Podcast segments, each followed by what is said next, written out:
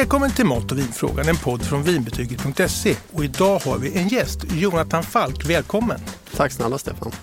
Du, eh, du ska ju berätta om portugisiska viner framför allt. Och det är vi glada för, för vi har haft allt egentligen utom portugisiska viner. Och du ska berätta varför de är prisvärda och intressanta. Precis. Och så vet jag att du har med dig en trendig vintyp från Portugal som vi kanske ska prova. Ja, ja men jag har med mig en, eh, en Pet Nat ifrån norra Portugal, Vinho Verde. Ja, kul. Jättekul. Men jag börjar så här. Du, du är relativt ung och relativt nybliven vinimportör och har valt just Portugal. Absolut. Nej, men verkligen nybliven. Vi fick hem första pallen i eh, november. Ja. Och eh, ja, drömmen började väl kanske för ett och ett halvt år sedan ungefär. Så det är någonting som vi har fått växa in i. Och varför Portugal är väl för att vin för mig kommer från min, eh, min kärlek från mat. Eh, och som eh, halvportugis, mm. min, eh, min far är portugis, så har det varit naturligt att jag har druckit fått dricka väldigt mycket portugisiska viner. Mm. Och sen så är det också i Porto som jag har bott de senaste, de senaste åren. Ja, just det. Men du, hur är din portugisiska? Ja, men den, är, den är ganska bra tycker jag. Absolut. Det är inget pratar... enkelt språk? Nej, det är det inte. Det är en, framförallt svårt att uttala väldigt många ord för nybörjaren. Men jag har haft många år på mig att, att få höra hur man ska uttala och liksom få in det där gunget i okay. som de gillar att ha. Ja, så du kan tala med eh, vinodlare och andra på portugisiska eller ja, engelska? Absolut, det är portugisiska som gäller när vi är på plats där. Och det är någonting som hjälper oss väldigt mycket för den typen av eh, vinodlare som vi jobbar med är ju eh, producenter som inte gör särskilt mycket. Eh, och många har inte varit särskilt intresserade av att jobba utanför Portugal. Så att komma som eh, en svensk men som kan språket, kan kulturen, så har det faktiskt hjälpt oss att eh, komma åt eh, ja, men väldigt personliga typer av samarbeten. Mm, kul!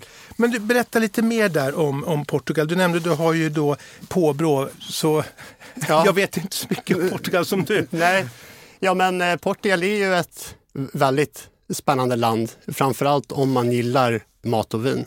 Det har ju dels en lång lång historia av vin som är över 4000 år gammal. Mm. Vilket vissa tror att eh, Portugal är det första landet man faktiskt eh, började odla vin i. Sen om det är någonting man pratar om mer i Portugal än utanför Portugal vet jag inte om. Alla tycker att de är först, så är det ju. ja, exakt. Ja, men pratar du med Italien då är de först. Ja, men precis. ja. precis. Eh, så jag får väl välja att tro på det så får ni andra avgöra också. Ja.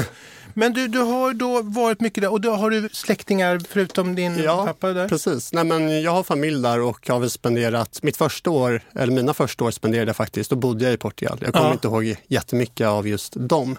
Men sen så har jag ju eh, varit där varje år för att jag har familj därifrån och liknande och det är väl därifrån mitt stora matintresse har kommit framför allt. Och eh, just matintresset kommer framför allt från min, eh, min farmor och farfar. Där jag spenderade väldigt mycket tid, framför allt på sommarna. Mm. Och min farmors matlagning, den är gudomlig.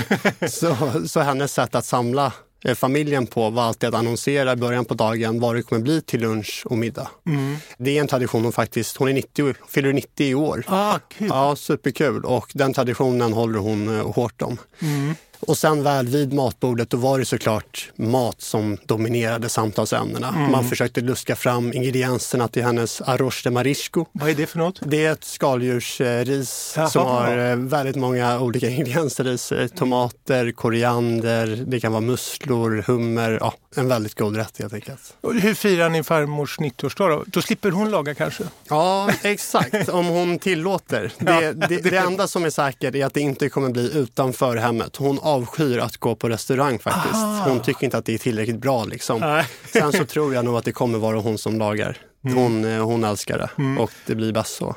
Lagar du själv eh, och har lärt av henne kanske? Ja, absolut. Jag, jag har fått mycket inspiration av henne. Och under min tid nu i Portugal så har jag faktiskt också gått en kockutbildning. Mm -hmm. Just för att ja, men se till så att min, min meny blir lite bättre och det gör min dag lite trevligare också. Men var var det någonstans? Det var i Porto då. Ja. Så Porto är norra, eh, norra delen av Portugal, ungefär tre timmar norr om Lissabon, precis vid, eh, vid havet. Mm. Eh, det är där Dorofloden rinner ut. Mm. Där så deltog jag i en, eh, i en kockutbildning förra året. Men du, eh, Porto hör man mycket gott om. Det är en fin stad va? Det är en otroligt fin stad faktiskt. Det är, det är kul för att trots att jag har varit där mycket och jag gillar att ta mina långa promenader så går jag verkligen runt och fortfarande blir förvånad över just hur vackert det är. Det är väldigt pittoreskt. Du har kontakter med havet, du har, du har lite daligt, du mm. har eh, mycket historia. Du har byggnader från romartiden och mm. väldigt vackra kyrkor och liknande. Och sen såklart fantastisk mat och fantastiskt ja. vin. Och portvinet är väl därifrån? Portvinet är absolut därifrån. Ja, ja men portvinet är intressant. Engelsmännen älskar ju det. Ja. Och då har jag tror att de hade ju fejd med Frankrike så de kunde inte få något från Frankrike. Ja. De blev det från Portugal. Ja, exakt. Ja. exakt. Ja, den turen, de kom ju ur som vinnare ur den fejden. Det var bara inte fransoserna visste varit om det. Innan vi kommer in på eh, dina viner så tänkte jag bara höra, importör, jag tycker det är spännande. Vad krävs för att bli vinimportör i Sverige? Det kanske kan tros vara någonting mer svårt än vad det är. För du egentligen, egentligen så vill ju framförallt Skatteverket veta om att det här är en legitim verksamhet som du eh, håller på och planerar. Mm. Så de gör en, eh, en upplysning på det och ser det bra ut där mm. och att du har en... Du passerar Ja, nej, men, absolut, absolut. Det är jag som står på bolaget. Ja. Också, ja. Eh, men, eh, och sen så behöver du också ha ett bra eller ett godkänt varulager som miljöförvaltningen kommer att kika på. Och har du de eh, sakerna på plats så är det faktiskt bara att Men är det inte mycket frakt och tull och komplext jo, sådär? Jo, alltså det är såklart lite arbete så det gäller ju att ha, ha mycket kärlek för produkten. ja. för, för du måste ju också komma upp i mycket vol volymer om det ska bli monetärt intressant. Och där är vi absolut inte än och på långa vägar skulle jag vilja säga. Ja, efter podden kanske. Ja. Nej, men det är ju, alla drömmer ju om ibland när man reser och säger åh vilket gott vin, det här skulle man ju ha i Sverige. Det här skulle man kanske börja importera. Mm. Det är en sån samtalsämne som ofta poppar upp om man är i Frankrike, Italien, Spanien eller Portugal eller vad man är. Och säger det här vinet, tänk att ta hem det. Mm. Men jag har ju fått för mig att det där är ändå en viss process. Jag tycker det är, är spännande att du har givit dig in i det här. Och då, då undrar jag, så här, vilka viner importerar du? Det var faktiskt, det började precis så som, som du berättar, även för oss. Sen så hade jag turen att under tiden jag bodde i Porto så har jag haft en nära vän som också är från Stockholm. Mm. Eh, och han har bott i Lissabon de senaste sex åren. Mm. Och han är minst lika matintresserad och vinintresserad som jag. Så vi har druckit väldigt många goda flaskor mellan oss. Och så har frågan alltid kommit upp, hur kan inte det här finnas i Sverige? Mm. Och till slut så var det väl framförallt en flaska och ja, en dag där vi bara var tvungna att bestämma oss för om vi ska få dricka det här hemma. Om vi ska kunna flytta hem till Sverige och dricka det vinet vi vill dricka så måste vi ta saker och ting i egna händer. Och vilket vin var det? Det var faktiskt ett orange vin ja. från en importör som heter Vigno Chapart. Vinet heter Ambar. Okay. Gjort på Moscatel och Arinto. Moscatel mm. är druvan som man använder just för mycket dessertviner från mm. området Setúbal söder om Lissabon. Men det var kul med orangevin är också ganska mycket prat om. Absolut. Ja, men eh, det, det, det är ju väldigt trendigt. Jag tror att orangea viner, precis som Pet Nat, är väl det man tänker när man tänker på naturviner eller hantverksmässiga mm. viner. Just för att det är någonting som har blivit större och såklart snappar upp det nyfikna ögat. Mm. Orangea viner är ju viner som får maceration från skalen, då, eller som skalmasseras. Mm. Och eh, det är därifrån färgen kommer. För eh, precis som i röda viner så kommer ju mestadels av färgen från just skalmacerationen. Mm. Och även tanninerna, så den får en annan struktur. Lite kraftigare. Precis, den blir lite kraftigare. Men du, då knackade ni bara på hos en vinbonde och sa olla, eller vad heter hej på portugisiska? Ja, men det var, det, var på rätt väg, men uttalet lite annorlunda. okay. ja. Olla. Okay. ja. Nej, men uh, ungefär så funkar det. Nej, vi eh, får kontakta dem. Det finns telefoner där också. okay. så så det, bör, det, brukar börja på den vägen och därifrån så åker vi upp och besöker dem och har en trevlig stund tillsammans och bestämmer om man vill jobba ihop eller inte. Så de måste ju också gilla en såklart för ja. att man ska få representera deras lilla ögonsten. Mm. Många, men många är väl liksom intresserade av svenska marknaden för att den är så pass eh, speciell med det här monopolet. Att kommer man in här så kan det ju vara stora volymer. Ja, jo, absolut. Många, många är det. Men sen så jobbar vi med mindre producenter. Ja. Så en av flaskorna vi har i vårt sortiment görs det faktiskt bara 390 av per år. Mm. Den som det görs mest utav görs det 20 000 av. Så mm. det är fortfarande väldigt puttenuttigt mm. och svårt att komma in på Systembolaget med den typen av, eh, av volymer faktiskt. Just det, det är stora krav på att du ska kunna leverera till alla systembolag. Ja, precis. Ja. Om du ska in på tillfälligt sortiment kanske du vill ha 2000 flaskor minst och fasta kanske kräver minst 8000 flaskor. Mm. Portugiserna själva är ganska flitiga på att dricka upp det vinet som produceras där. Men så är det ju med många vinländer att de eh, börjar med sin hemmamarknad. Precis. Och så finns det ju en del som är superproffsiga och bara tänker export och pengar. Exakt. Eh, men du, jag tänker på det här, du nämnde hantverksvin. Är det samma ungefär som naturvin? Ja, absolut. Det är ungefär exakt samma skulle jag väl ändå säga. Sen så har jag valt att använda, eller vi på företaget har valt att använda ordet hantverksmässigt vin istället för naturvin. Just för att det finns ju också en känsla av att naturvin är någon typ av fluga. Mm. Där man låter fermenteringen få leva sitt eget liv. Mm. Vilket ibland kan resultera i att det blir lite ja, så kallad stallig eller mm. funky mm. Smak. Mm. Och det är någonting som till och med jag tycker låter lite läskigt och ibland är det väldigt läskigt mm. också. Eh, vi, precis som i Portugal så gillar man att dricka vin ihop med maten. Ja. Så vi försöker hitta klassiska stilar men viner som görs på naturligt vis. Ja. Och, och, där är det värt att tillägga att de flesta främsta vinhusen världen runt gör ju vin på naturligt vis och det är ju det hantverket vi också betalar pengar för. Den historien, den kärleken ja, i. Men du, eh, om man tar då matchning, naturvin, hantverksvin, vi kallar det hantverksvin som du... Vi säger att vi tar den här som ni började med, orangevinet. Vad, vad äter man ihop med den bäst? Ja, just den här är, den har en väldigt fin fruktsötma mm. från moskatellen. Sen så får vi in eh, trevliga syror och mineralitet från arinton. Mm. Så pricktavlan är faktiskt ganska, ganska bred. Mm.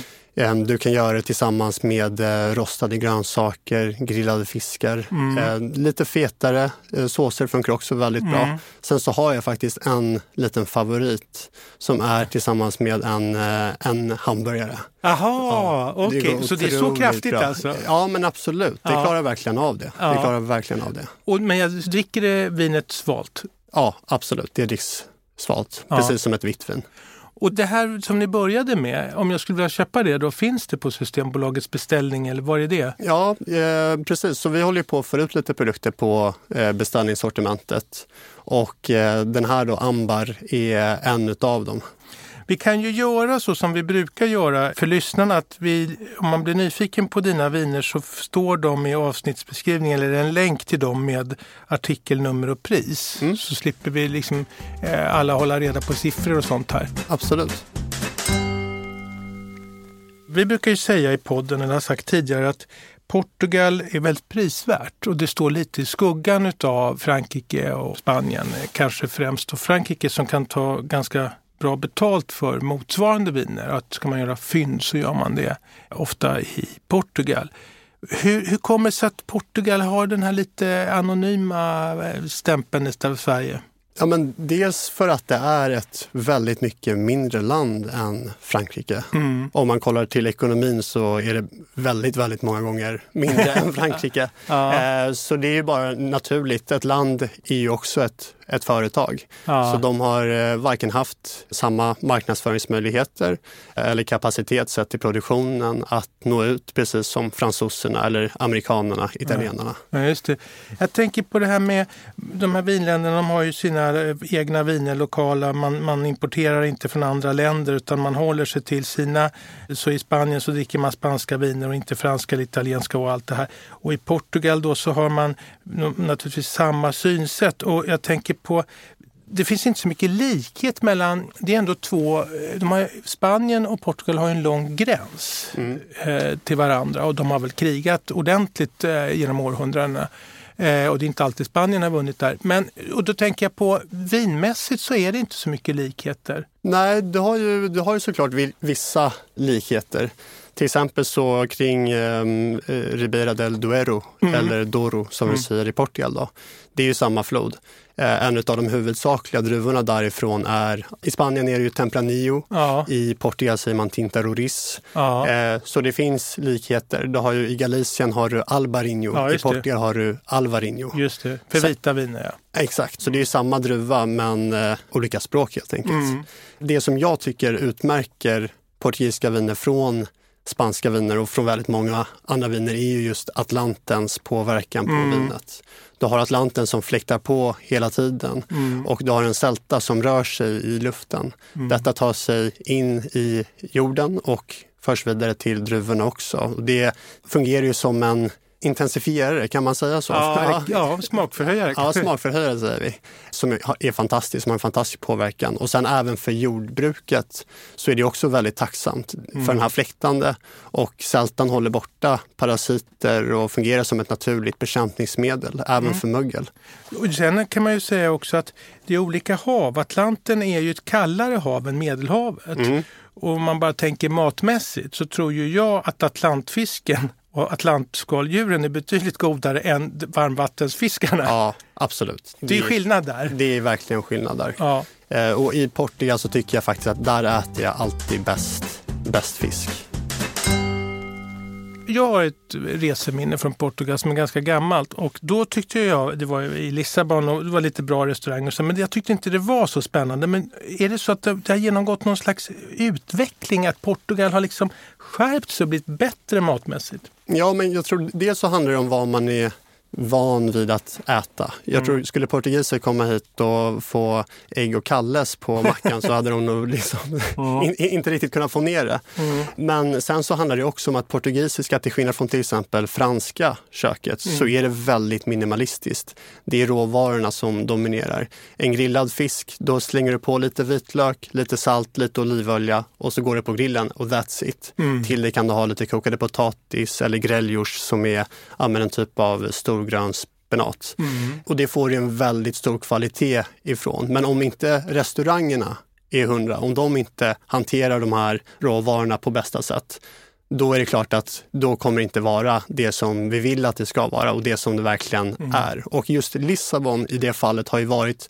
en av de städerna där du faktiskt har haft turism på ett annat sätt, likt Algarvekusten också. Mm. Och som det är i städer med mycket turister så dyker det såklart upp turistfällor. Mm. Så det, det, kan vara en, ja, en anledning bakom detta. Jag hade inte vett att gå på rätt ställe. Nej, precis. ja. vi, vi, träff, vi, träffas ju nu så ja, nästa gång så ja. ordnar vi upp det. Ja, några tips, ja det kan jag behöva. Men på det så absolut så har även portugisen blivit mer äventyrlig eh, när det gäller, gäller matlagningen. Så det finns ju mer portugisisk eh, fusion där, eller moderniserade portugisiska rätter som också gör sig helt, helt fantastiska. Mm. Matlandet Portugal för mig det är liksom så jag ser på Portugal. Mat är allt. Det tar sig in i alla möten. Mm. Till och med de mest kända poeterna har citat som alltid brukar handla om antingen mat eller vin. Mm. Och sen så bär alla såklart på sina, sina små skatter och man delar gärna med sig utav sina kantarellställen där, inte som, som det alltid är här. En av mina favoritpersoner för att ge ett exempel på hur det här kan se ut det är Senor Francisco. Han bor i Aveiro, vilket mm. ligger en timme söder om, eh, om Porto. Eh, de är kända för sina skaldjurs och eh, fiskrestauranger framför allt. En väldigt... Det är en kuststad? Precis, det är en kuststad. Det ligger precis vid havet. Kan verkligen rekommendera att åka dit. Jag spenderar mycket tid där. För jag har är det också lite där. trevliga stränder och bada? Ja, och... verkligen. Milslånga vita stränder. Det är faktiskt helt fantastiskt och knappt en kotte på dem om man är där i rätt säsong. Det är otroligt. Men eh, tillbaka till Francisco. Att han gillar mat ser man på hans väldigt stora mage. Eh, och, och, även om det inte är den mest sunda kroppsbyggnaden så adderar den till hans varma personlighet och kärlek till livet. Jag går på en rutt, en liten promenad som jag brukar gå i Aveiro, där eh, jag såg Francisco på andra sidan gatan. Och han höll upp sin lilla cowboy-liknande hatt som han alltid går runt med och skrek över gatan. Jonathan! han kommer över till mig och har hitt, han har hittat någonting riktigt stort här. Mm. Um, han börjar prata om en upplevelse som var i Aveiro-floden dit man behövde ta sig med hjälp av båt för att komma till restaurangen. Och det tog honom ungefär 30 minuter innan han ens kom in på vad de serverade för mat. och eh, de, eh, eh, fisken som tillagades där gjorde de på fisk som de själva hade fångat upp samma dag. Mm. Ostronen kom från en ostronodling som de själva hade in till den här lilla ön då, som restaurangen befann sig på. Och till det så skulle man såklart dricka en espumant, alltså ett portugisiskt bubbel gjort på Alvarinho. Och efter det så blev det en rabiato från Doro. Det här var två väldigt viktiga detaljer från Francisco. okay. Så jag såg fram emot det här besöket. Det ja. lät ju helt fantastiskt. Ja. Men eh, så som det kan bli ibland. Även om mat och vin är min stora passion, framförallt när jag är i Portugal, så hade jag liksom bara inte tiden att ta mig dit. Eh, eller som en portugis hade sagt, jag tog mig inte tiden. Och det ligger väl mycket sanning i det. Eh, så ungefär två veckor senare, jag sitter på torget en morgon och tar min morgonkaffe. Ungefär 100 meter från där jag träffade Francisco sist så hör jag bakom mig Jonathan, hatten upp i luften. Ja, jag, jag, jag både såg och hörde honom, liksom alla andra som satt där på torget såklart. Han kom till mig, slog sig ner och började direkt prata om det senaste fyndet. Och efter det så ställde han helt plötsligt frågan, så vad tyckte du? ja. Och jag tänkte, helvete, ja. jag har inte varit på ja. restaurangen. Jag började skylla ifrån mig på jobb, ditten och datten. Han bara avbröt mig genom att nonchalant slänga ut handen, vända sig åt sidan och fnysa ut orden du now comes. Du äter inte. det, det, det, det, är bra. Ja, och det är Matlandet Portugal. Mat är verkligen allt och det är ja. någonting som är tillgängligt för allt. För bra mat får du för en bra peng där. Ja. Eh, så det är ingenting som separerar klasser utan det är någonting som för dem samman. Mm. Och eh, jag tror att det är det som gör också att det görs med så otroligt mycket kärlek och mm. kärlek som man gärna delar med sig av. Det är verkligen speciellt. Mm. Men om man tänker på råvaror då kort. Eh, skaldjur kan vi förstå vilka det är ungefär. Mm. Vilka, men fiskar då? Ja, men när det gäller fiskar så är det robalo, eh, seabass. Mm. Sen har du även eh, piggvar. Mm. Du eh, har självklart bacalhau, vilket mm. är nationalrätten. Det är en luft eh, och eh, en saltad och lufttorkad torsk mm. som det nog finns över tusen olika recept på. Mm. Eh, sen har du sardiner såklart som man gillar att grilla eh, mm. när det är i, i säsong. Den börjar faktiskt, eh, faktiskt nu. Mm. Tonfisk och väldigt mycket fisk helt enkelt. Bläckfisk är faktiskt också någonting de är helt fantastiska på. Eh, vi känner ju till att eh, Galicien är kända mm. för sin eh, polpo, men jag skulle säga att portugiserna faktiskt bemästrat det ännu bättre. Sen så tycker jag att i Galicien så gör man bättre skaldjur, för att där är vattnet ännu kallare och det mår skaldjuren väldigt bra av. När jag lyssnar på din beskrivning om portugisiska viner så får jag bara en känsla att det kommer bli mer utav det i Sverige. Mm. Vi kommer nog upptäcka både röda och vita viner. Sen nämnde du ett eh, mousserande här. Ja, exakt. Vad heter det? Det är, det är Petnat då, eh, som är gjord på Loreiro. Ja, men du nämnde ett innan när du beskrev någonting som ja, var... Espumant. Ja, ja exakt. Ja, så det är väl deras motsvarighet till, till cava. Det är ordet man använder där. Jag tror nog att man säger det på spanska också, spumante. Eh, espumant. Ja, espumant är ju italiensk ofta för, ja, för Italien också, ja. precis. Men du, och hur bra är den då jämfört eh, med en cava? Jag tycker att den är helt fantastisk eh, och spännande. Men hittar vi det i Sverige? Det eh, kommer vi nog kunna hitta ganska snart. Ja, men har ni det på gång? Ja, vi har det på gång. Det låter jättespännande. Ja. För det vet vi ju att mousserande viner och bubbel i olika former, det älskar vi ju i Sverige. Mm.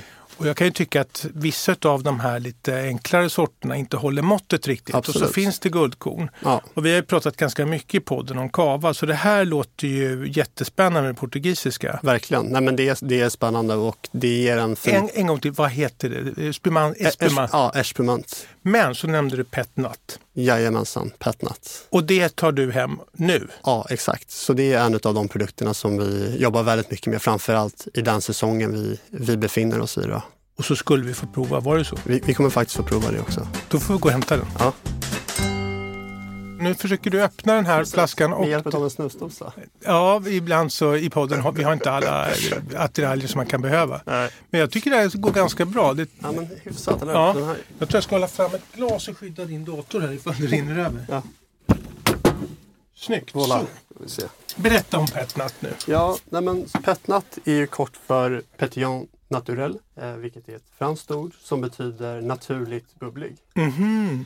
Eh, och eh, det är bubblande eller gasifierade viner då, som är det mest antika sättet att göra just sparkling wine på.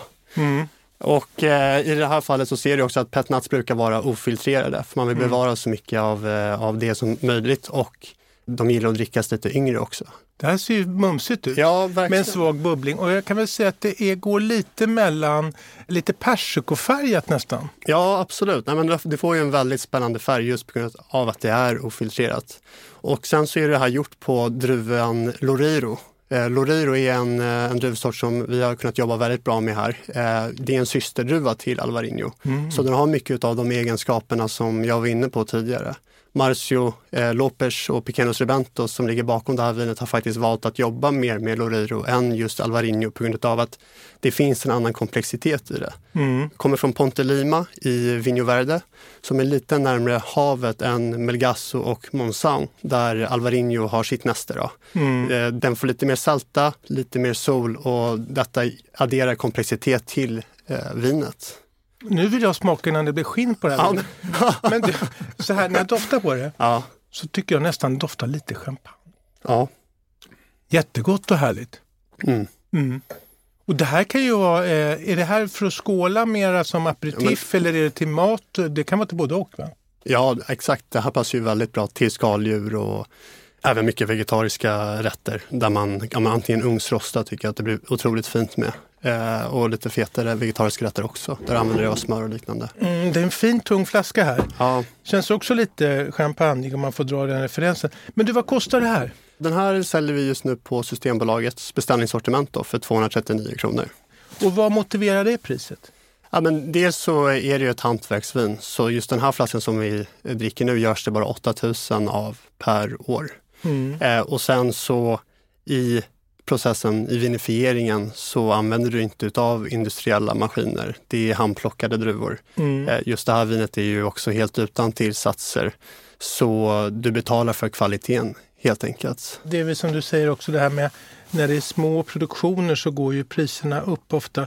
Men ja, okej, okay, vad spännande. Det här är, kan man säga ett alternativ till andra mousserande viner? Det tycker jag absolut. Eller är det ett alternativ till bättre vita viner? Ja, men I och med att den har eh, den här lilla pärlande strukturen så är det ett väldigt trevligt alternativ till mousserande viner. Mm. Och eh, dricks väldigt bra som en aperitivo eller fördrink. Eh, och just Loreiro och Alvarinho likaså i den här säsongen som vi befinner oss i med den här fruktigheten, den här fräschören och sältan så är det ett väldigt bra sätt att börja varje måltid på. Mm. Kan jag hitta det på andra ställen än Systembolagets ja, det, beställnings? Ja, det är på, på restauranger i sådana fall. Då. Mm. Och där, ja, där har vi fått in vinet på, på en del. Det har varit väldigt uppskattat. Och då är det som en aperitif? Ja, eller till mat också. Ja. Det, det, får man ju välja själv. Kan du bara uttala en gång till de två första här? Ja, Pequenos Rebentos. Oj, ja, det, vi skriver ut det där för alla lyssnare.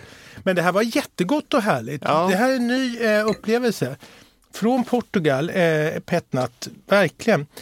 Men Jonathan, jag vill bara tacka dig och önska dig lycka till i eh, vinimportagevärlden och med fokus på Portugal. Ja, men tack så jättemycket Stefan. Stort tack för att du kom hit. Ja, superkul att vara här. Tack alla som har lyssnat. Vi hörs snart. Hej då! Har du frågor om mat och vin? Alla frågor är välkomna. Maila till mig på stefanvinbetyget.se